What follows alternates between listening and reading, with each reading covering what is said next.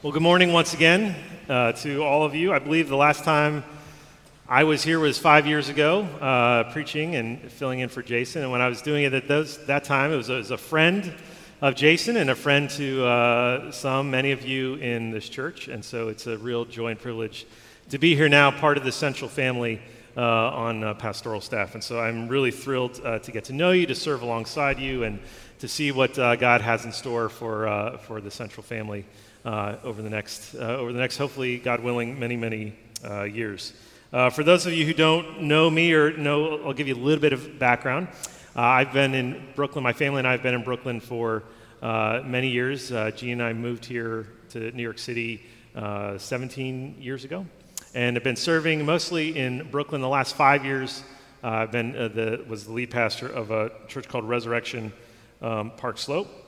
And so my wife Jeannie and uh, my kids, Owen, Evie, Jacob, and Wells, uh, have made the move from Brooklyn to Manhattan, which is only, uh, I don't know, two or three miles, uh, depending on what neighborhood you're going to and from. And it took us about 500 miles because we went on a long uh, diversion and uh, got to see some family in between um, for the month of July. But we're here and we're settling in and we're getting our city legs back uh, underneath us. And so we're really thrilled uh, to be here. For the next three weeks, uh, I'd love to, I'm going to be going through uh, with us and spending our time uh, in Mark chapter uh, 10. And I'd like to spend time here in these, in these passages for a couple of reasons. First, Mark 10 is this pivotal point in the ministry of Jesus. This is where Jesus really begins to clarify what he's been alluding to in many ways up to this point what it means to be a follower of Jesus, what it means to be his disciple. And so, as we seek to discern what it means for us to be followers of Jesus, as we close out the summer of 2021 and look to, the, to a new ministry and the complexity of the world in which we are living, we want to understand what it means to be a follower of Jesus. And so, Mark chapter 10, these next few weeks, I hope will allow us to do that. The second reason is uh, in this passage, in, in, this chapter, Jesus is explaining the true nature of the kingdom of God. The kingdom uh, that, had, that had been promised and longed for in the Old Testament with Israel has now come to fruition in Jesus, and nobody really understands what is going on, even his disciples, the ones who've been waiting and expecting it. It hasn't come with the power they had thought, it hasn't come in the time that they had thought, and so Jesus is explaining uh, exactly what it is that this kingdom of God uh, that he is proclaiming is all about. And so, what Jesus says and what he does and who he welcomes in Mark chapter 10 overturns everything. All conventional wisdom of his day for both religious and irreligious about power and strength and wisdom, everything here in chapter 10 gets turned on its head. And for us, this might, um, at least on the surface, not sound like good news to many of you. Because what I think you want, I know what I want, what this city, what this country, what the world wants is anything but uh, something to be turned on its head. We want stability, we want certainty. Uh, maybe a little bit of the status quo would be, would be really, really nice. Some normalcy uh, is what we're all hoping for. Our world has been turned upside down for at least the last 18 months.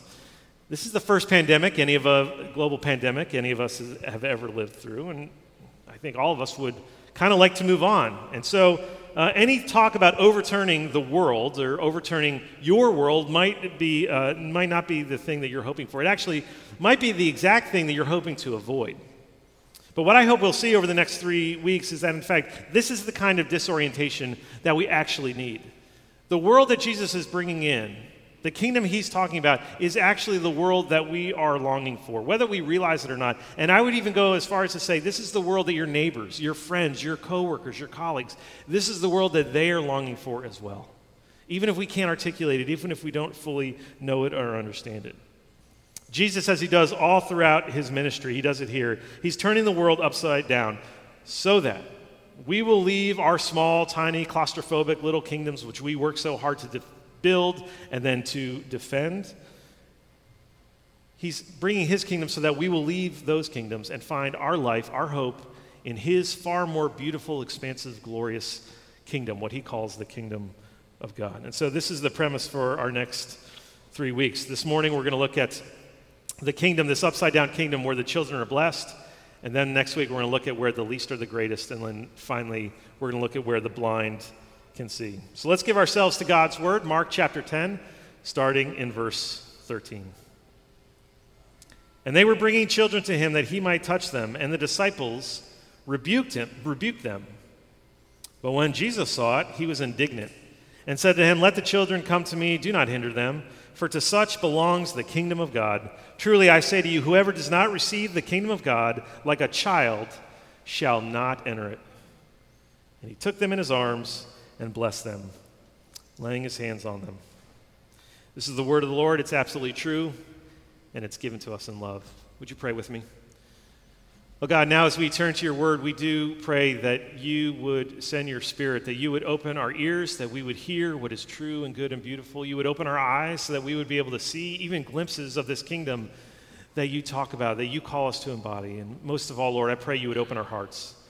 That being stirred by your word, we would be those faithful followers seeking to follow after you uh, and being transformed more and more in, into the image of your Son and our Savior Jesus. And it's in His name that we pray all these things. Amen. Let me give you a little bit of background of what's going on in Mark 10 because it'll help us understand uh, these verses in 13 through uh, 16. Mark chapter 10 is the account of this transitional period between the transfiguration of Jesus and his triumphal entry into Jerusalem. In Mark 9, Jesus brings James and Peter and John up, uh, up a high mountain, and he's transfigured before them. Now, this is an amazing uh, account, and, and by transfiguration, we learn that Jesus' clothes are, are changed to this radiant white, and Elijah and Moses appear uh, before them, before the, the three disciples. And it's an amazing and bewildering account to our modern ears because it's something that we don't see or experience. But not to worry, it was an amazing and bewildering account to James, Peter, and John, who were there and eyewitnesses as well. But it's on this mountain that Peter, for the first time, uh, confesses that Jesus is the Christ, that he is the Son of the living God. And Peter, who is so overwhelmed by this, uh, this experience, suggests that they stay up there, that Peter should build some tents, and they just stay on this mountain. But Jesus has other plans in store for himself and for these three disciples. And so they descend off the mountain and immediately they start heading towards Jerusalem, which is the, which is the path that Jesus now takes towards his death. Jesus knows this, but the disciples don't. So, this account of this journey off the mountain towards Jerusalem is charged with an urgency from Jesus to teach and to show and to embody and to reveal what it means to follow him. And so, I want to look at two things from uh, this passage and, and, that we can learn what it means to follow Jesus. First, as followers of Jesus, we'll, we will receive children into our midst, we will receive children into our lives. And the second thing is that we will imitate them. We receive children and we imitate children. So, first, we receive children. At the beginning of this chapter 10, the, the Pharisees, who are the religious leaders of the day, they're trying to trap Jesus. They are hoping that they can get him to say something about divorce that would uh, be considered treason against the, the uh, Roman Empire. And Jesus spots this trap right away. And what ensues is a public debate about the meaning of different Old Testament texts, and then a private discussion with his disciples about the nature and purpose of marriage and whether Moses was actually condoning divorce or not. And one of the main points that Jesus makes is that it's, it's about the hard heartedness. It's the hard heartedness of the people that makes divorce even a possibility. This is why Moses speaks about divorce, and this is why Israel was so eager to take this precious gift of marriage and exploit it. So Jesus is exposing in his disciples, and really all of humanity, the hard heartedness we have towards God and his intentions for us in the world. So that's the context when people start bringing children to Jesus so that he can bless them. And when you get to this section, after reading chapter 9 and the first part of chapter 10, you get to this section, and it can feel like a, a little bit of a break. Something a little bit more palatable, maybe a, a breather after uh, something as hard to, to read and figure out as 9 and the beginning of chapter 10. Here, Jesus is welcoming children. And it sounds like he's opening a nursery school, like the best nursery school ever, because he's Jesus. And so this, this text can be really, uh, really palatable. Listen again to verse 13. Let the children come to me, for to such belongs the kingdom of God. But Jesus actually is responding to the fact that the disciples don't want the kids coming near him. And the language is rather harsh. It says that the, the disciples rebuked the people who were bringing children to Jesus. See, the, the disciples had bought into the Roman and really most of the ancient world's understanding of children. Which was, in essence, they are not important. In the first century, Roman Empire children had no status, they had no rights. Their presence was generally considered a nuisance. They could be discarded at a moment's notice, and they were simply not valued. But in one stroke, as Jesus does this, as he blesses these children, he's taking the Roman establishment and he's turning it on its head. Jesus is saying with words and he's showing with his actions that this kingdom, his kingdom, is entirely different. And you begin to see that by how he responds to the disciples. Remember, these are the disciples he's talking to, not the Pharisees, not anyone else. These are his people. And they're his friends. And Mark says that Jesus was indignant. In other words, he was irate. He burned with anger at his disciples for refusing these children to come into his midst. And he was indignant at how his disciples were treating these children because Jesus knew that his disciples aren't just making an error in judgment, they're missing the whole point of Jesus' ministry. To turn away kids, to not have them come into Jesus and to see Jesus and be near him, is to miss the entire point of the kingdom of God that Jesus is ushering in. And as Jesus welcomes these children, he is saying that the kingdom of God belongs to these, the children. And therefore, if it belongs to the children, then it belongs to the powerless. It belongs to the vulnerable. It belongs to the needy, to the weak, and those who oftentimes we see as a nuisance. That's who this kingdom is for. That's what Jesus is saying. And again, this on the surface can seem really sweet and satisfying, and we're all grateful that Jesus welcomes children. But we have to consider that what he's saying is actually incredibly disruptive. Right? The reason the disciples don't want children around Jesus is because they know that Jesus has a job to do. He's got a mission.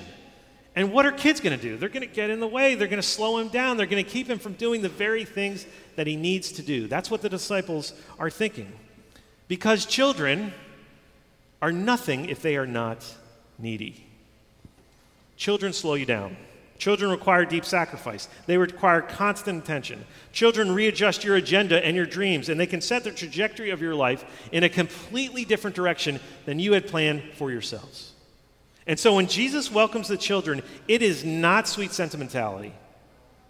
It is a call for all of us, whether we have children or not, to let our lives and our vision for the good life be disrupted by those who need us, by those who rely on us. See, our culture prizes children. We've, uh, we've gladly, I think we've improved since the first century Roman Empire uh, with children, but we like children and we prize children as long as they're convenient. When they are beautiful, when they are healthy, when they are well behaved, then we rise and we call them blessed. They are blessed when they get in line with our dreams and our hopes, and sometimes can be part of those dreams and hopes. But Jesus does not say here, blessed are the beautiful children. He does not say, Blessed are the well behaved children. He says, Blessed are the children.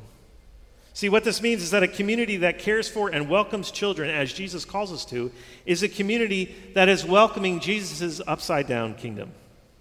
So we have to ask ourselves okay, how might we live this out together? What does this look like to welcome children? Well, in many ways, this is what we as a community and a, and a congregation do and, and attempt to do in lots of different ways. This is why we baptize babies. Because the kingdom of God is exactly the place where children belong. They are an essential part of the life and ministry of this church. That's why we have children in our worship service. This is why we spend so much time and energy on children's church. And this is why you should consider, as you're planning out your fall, volunteering for the children's ministry in children's church. It is a great way, literally, to live out Jesus' call for you to welcome children into the, his kingdom. Or at least we should be praying that God would raise up children's church volunteers to do just that. This is why children eat from the Lord's table and why we do our best to mix our lives together with kids, kids and adults in the life of this church.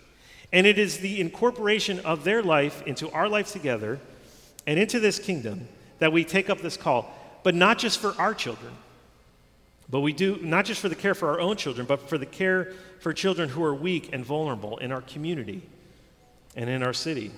And so, this is why we partner with ministries like Safe Families, who, by the way, after years and years of faithful service and, and trying to get this ministry launched in New York City, is now so close to having the fullness of this ministry being able to be conducted where families can now host children who are in crisis. And they're so close. And I would actually encourage you to pray for that. And even in the newsletter that went out uh, via email at the end of the week, there's actually a blurb and a way that you can uh, email uh, the state and say that you want to see this happen. This is how we do this. This is how we welcome children into the life of this church and into the life of the kingdom. See, when Jesus rebuked his disciples and welcomed these children into his arms and blessed them, do you know what he was doing? You know what he's saying? He's saying, This is going to cost you. To live like this is going to cost you.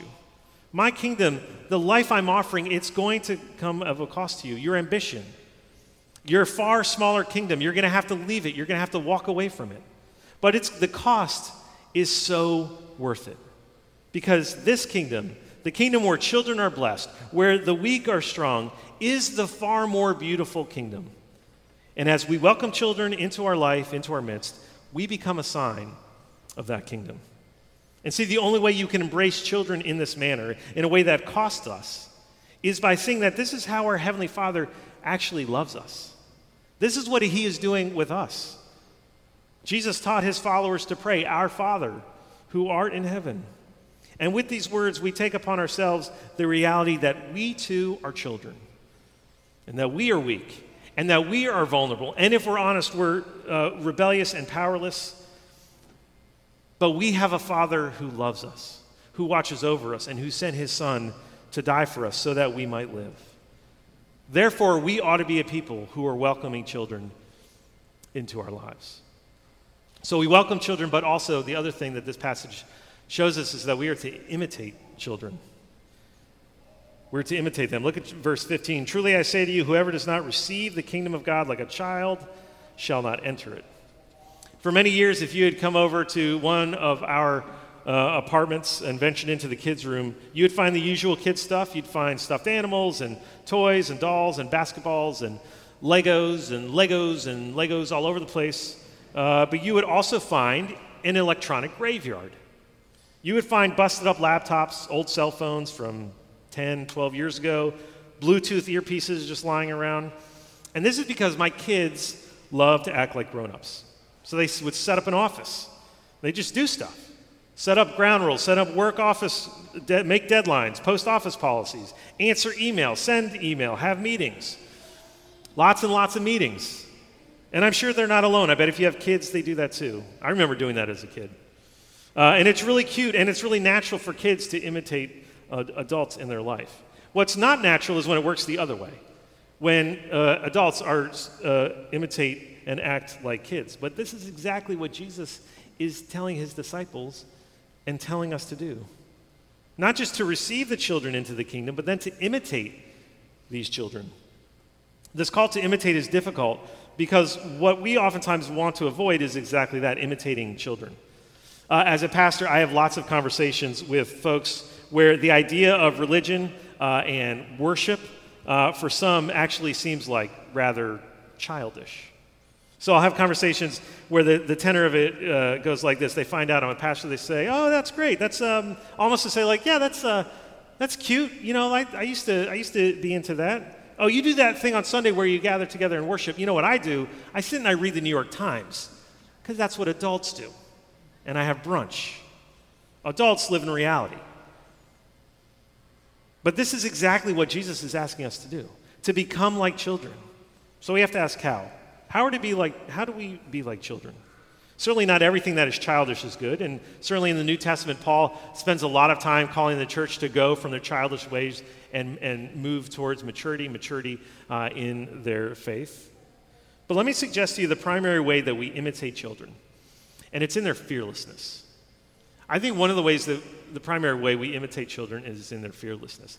Children are fearless about their future, and they're fearless about their safety. Kids don't worry about their future. That's what drives us crazy about them. You can give them a few dollars and they want to spend it immediately. They want to spend it that day, or they just want to give it away or do something with it. And you want them to save it for college. Invest it. Turn that into $10. Right? New York City parents, we are so good at orchestrating our children's future. for the next 20 and 30 years. Every test, every exam, every music lesson is so carefully thought out and orchestrated. But kids, oftentimes they can care less. And you can't understand why they don't want to pick up that third language because it would be so helpful for them and it would look great on the, man, the transcript. But they're living in the moment because they know how to live in the present. This quote, it's in the bulletin, at the beginning of your bulletin, the reflection quote from G.K. Chesterton on kids. It makes this connection between children and our Heavenly Father. And I think it's uh, appropriate for, for us. Um, it says this, he says this Because children have been abounding in have abounding vitality, because they're in spirit fierce and free, therefore they want things repeated and unchanged. They always say, Do it again, and the grown up person does it again until he is nearly dead. For grown up people are not strong enough to exalt in monotony. But perhaps God is strong enough to exalt in monotony. It is possible that God says every morning, do it again to the sun, and every morning, do it again to the moon. It may not be automatic necessity that makes all daisies alike. It may be that God makes every daisy separately, but has never got tired of making them. It may be that he has the eternal appetite of infancy, for we have sinned and grown old, and our Father is younger than we. See, Chesterton's point is that in imitating and watching children delight in the monotony of life, we actually get a glimpse of our God who is holding all things together. Chesterton says that, that in this way, children, with their fearlessness about the future, are able to enjoy every moment, delighting in monotony of the morning and the evening, not worried about how every decision and direction is going to lead and shape their future. They do this they ought to do it because they have a Father in heaven who is watching over them and guiding them. They're fearless about their future, they're also fearless about their safety. Kids do not worry about their safety, and they gladly take risks. One of my favorite moments as a pastor in my previous congregation in Brooklyn is uh, we, a few Columbus Day weekends ago, we just did a day trip up Bear Mountain, and somehow it was a, it was a wet and rainy day on this day hike, and somehow a bunch of the little kids uh, kind of got in front of all the adults, and for whatever reason, I ended up being the chaperone and chasing them up this rock scramble. And I was begging and pleading with them to slow down. It's wet. Your parents are back there. I'm not even sure the insurance for the church. Like we're just the whole thing's gonna fall apart. And they just just kind of unleashed, just climbing this mountain without a care and a fear in the world. Now I was scared to death, but they weren't. See, Jesus is talking about being childlike in our confidence that this is our Father's world, the world that we are living in. This is what Jesus has modeled for his followers and from, for us from the very beginning. And see, a child, when secure in their parents' love and strength, carries such a confidence about the world. They know that they will be protected. They know that they have nothing to fear so that they can enjoy the world around them. This fearlessness allows then children to enjoy any given moment in a way that so oftentimes we adults can't even imagine. They can delight in the world around them in a way that is so foreign to us. And Jesus wants his disciples to see the world as their Father's playground, a place not of, of, of terrible threat, but of ultimate beauty and safety. And so, this then is how we are to imitate children to live with childlike confidence and fearlessness that this is our Father's world. And as we grow in our childlike confidence, what happens is our veiled competencies, which we cling to so carefully and so, uh, so strongly, those veiled competencies which we navigate the world, they begin to fall away. And we will trust the word of our Father and repent of our skepticism and our lack of trust, our lack of trust in the one who holds all things together. There's a place in the New Testament in the Sermon on the Mount in Matthew chapter 6 where uh, Jesus says, Look at the birds of the air. They neither sow nor reap nor gather in barns and yet your heavenly Father feeds them. Well, I think the same thing could be said of children. He could have easily said, Look at the children, because the same reality holds. The call to become like children is a call to live with deep courage and hope and fearlessness. Because there is a kingdom that Jesus is ushering in that is overturning the powers of this world. And so we need not fear because we have a Heavenly Father who loves us and watches over us and is governing all things. And as Jesus calls us to imitate children, he's not calling us to do something that he isn't doing himself. All throughout Jesus' life and ministry, you see his radical dependence and trust on his heavenly Father. He's constantly praying to God, crying out to him as his Father, So much was his trust in his Father that even in his darkest hour, Jesus in the Garden of Gethsemane was crying out to his Father, Abba, Father. So when Jesus asks us to imitate children, to live with fearless faith and hope in our Heavenly Father, what he's actually asking us to do is to follow him, to imitate him, because Jesus lives with radical dependence on his Father. And the promise is that as we do this, and when we do, we will find that we have a Heavenly Father and we will be living in a kingdom that promises this hope and security, which will transcend and, and, uh, and will tr- transcend all other safety and hope that we long for.